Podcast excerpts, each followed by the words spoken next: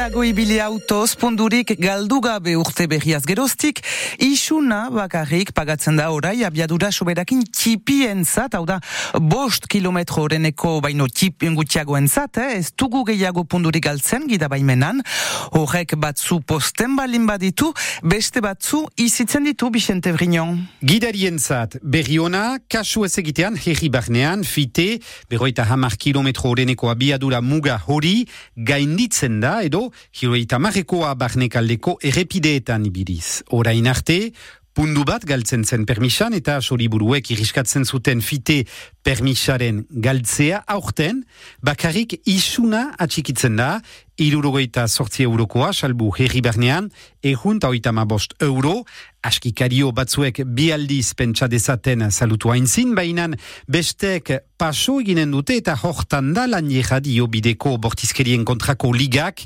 bideetan, hilkorrak diren istripuen eguneko berroita seian, abiadura gehikeri tipi bat bada, azpimarratzen du, diazko iparaldean, hamalau pertsona hildira bidean. Eta zuek zer diozue erabaki berri hori begionez ikusten duzie edo alderantziz estimatzen duzie sobera kontrolatuak girela bidean. Horein danik deitzen alduzi irratira, itzartzeko sortziak eta laurdenetan, gure gomita horren aipatzeko, izanen da Nikola Roz Sanzirut enpresako zuzendaria.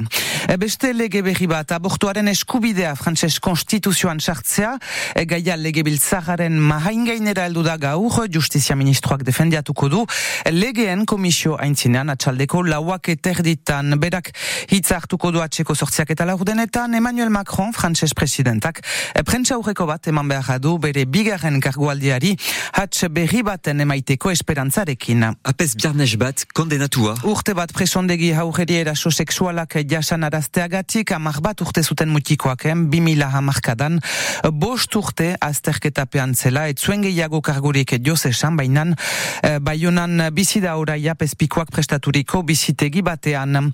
Doni banelo itzuneko pisina handeatua atzo berrizideki behar zen, lau hilabeteko agaberritze horren ondotik, e, baina nigandetik asteleen erako gauean, hor berina zabalak hautsiak izan dira, eta urrateak idekiak lokala teknikoan, hots berritekitza, uitela horren ez gibeleratu behar izan dute.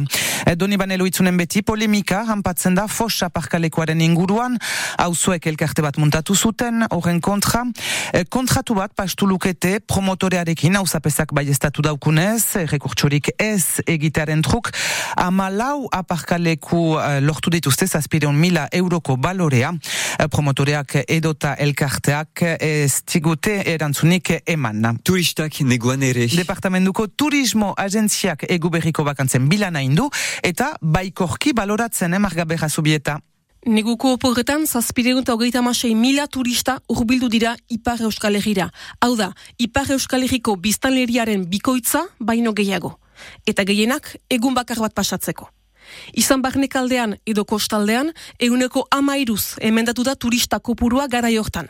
Eta oroak ingurutik heldu dira bisitariak, landesetatik, bordaletik edo ego euskal herritik.